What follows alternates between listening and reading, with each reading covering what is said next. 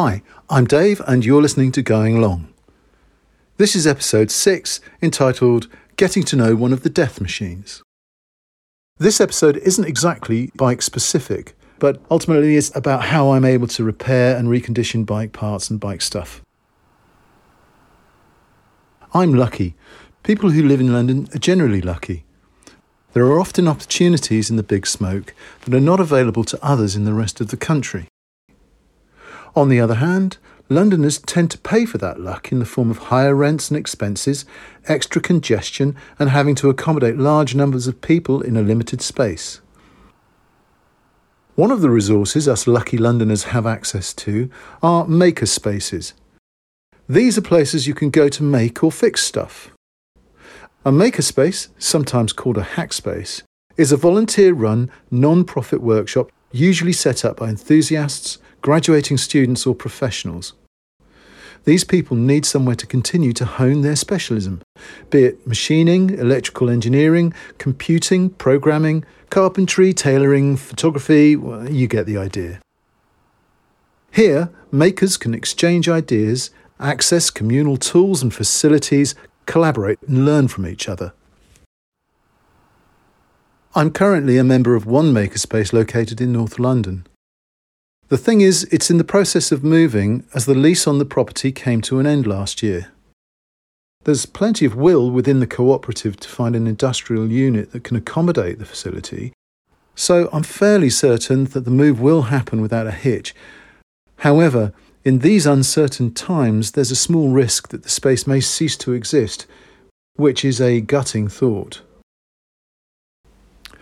What's great about these places is that you're able to access so much stuff that would normally be out of budget or would require more space than almost any Londoner can afford.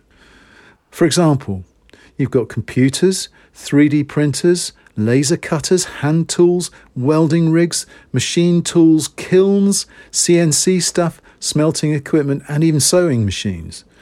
There's a proper smorgasbord of wonderful tools sitting there just waiting for you to make something. I do a lot of bike maintenance, and it always annoys me to see bike parts thrown out. Particularly when, with the right knowledge, tools, and skill, they can be given a new breath of life. They can be brought back into perfectly serviceable condition and kept out of landfill. And we all know we send too much stuff to landfill. An example of this would be when I resuscitated a mashed up old kicker that the brilliant people in my cycling club donated to me. I think it was more of a dare than a donation. It was kind of, if you can make this work, mate, it's yours. I'll put together a post about how I managed to save it from being a heavy pile of scrap metal and rubber and turned it back into a mean, keen racing machine. Well, I mean, Zwifting machine. Uh, well, maybe pain machine would be a better description. I digress. The point is, with the help of the Makerspace Machine Shop, which has a precision metal lathe, a vertical mill, a fly press, welders, and everything, I was able to recondition the beaten up old girl and make her good. Okay, all that I've been blabbing on about so far is me blowing off and passing time before getting to the point of this podcast. So, if you've made it this far, I love big industrial machines like lathes and mills are considered murder machines by those in the know. You must approach these machines with caution and reverence. Think broaching an awkward financial issue with your life partner. They're always out to kill or seriously maim you. They are this way because they know that post murder, they'll not need to face the courts or judicial system. These machines are laughing to themselves because they're not going to do the time for the crime. In fact, from their own experience, they know someone's simply going to clean up the body parts and leave them free to carry on like nothing happened. To safely use the machines and bits of equipment in the makerspace, most of which have their own particular quirks, you need to be shown how to operate them.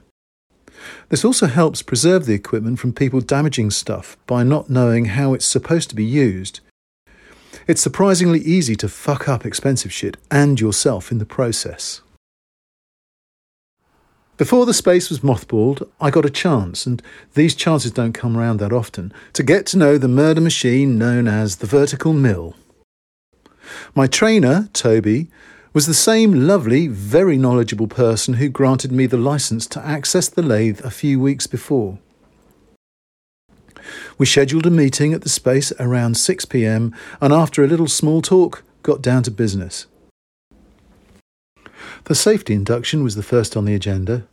No long sleeves, decent shoes, appropriate eye protection, no jewellery, and no long hair. In fact, nothing that might give that mill an opportunity to grab onto you and pull you into its loving death roll. All the usual stuff. We then ran through all the technicalities, interesting only to those curious about that kind of thing. Then it was how to turn it on and off, how to escape disaster should things go south, and finally on to drilling a hole. Drilling a hole? A hole? Vertical mills, like the Bridgeport I was being inducted on, are complex and sophisticated pieces of monstrously heavy, incredibly expensive, and insanely precise bits of kit. And here I am using it to do something most people can do at home with a cheap electric drill. But this hole, this hole is like no other. This hole was so accurate you could, you know, well, a hole that, well, it was one hell of a hole.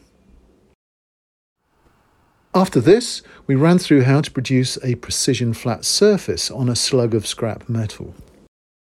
To give you an idea, it's similar to the process used to face the gas tight surface of an engine block. Of course, my part was a lot smaller and lighter. After plenty more chitter chatter and doing, it was all over. I had my license and I was now officially allowed to kill myself with a milling machine. I'm also free to try and recondition bike parts and do some other random milling operations to my heart's content. Toby asked if I'd like to make some tools for the makerspace in my own time, just to help me get to know my new evil best friend a little more intimately. I gladly accepted, and he handed me some freshly cut chunks of steel to machine the aforementioned tools from. I tidied up the mess I'd made, collected my things, said goodbye, then cycled off into the North London streets, happy to have survived unscathed, aside from a few microscopic nicks and metal splinters in my fingers. Well, that's it for this episode. Thanks for listening. I hope you found something of interest in there. If you like what you heard and don't want to miss out on future episodes, please feel free to subscribe. If you want to support the podcast, you can also buy us a coffee. The link is in the description.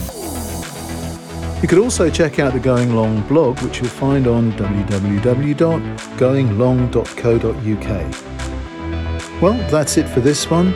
I look forward to seeing you again sometime in the near future.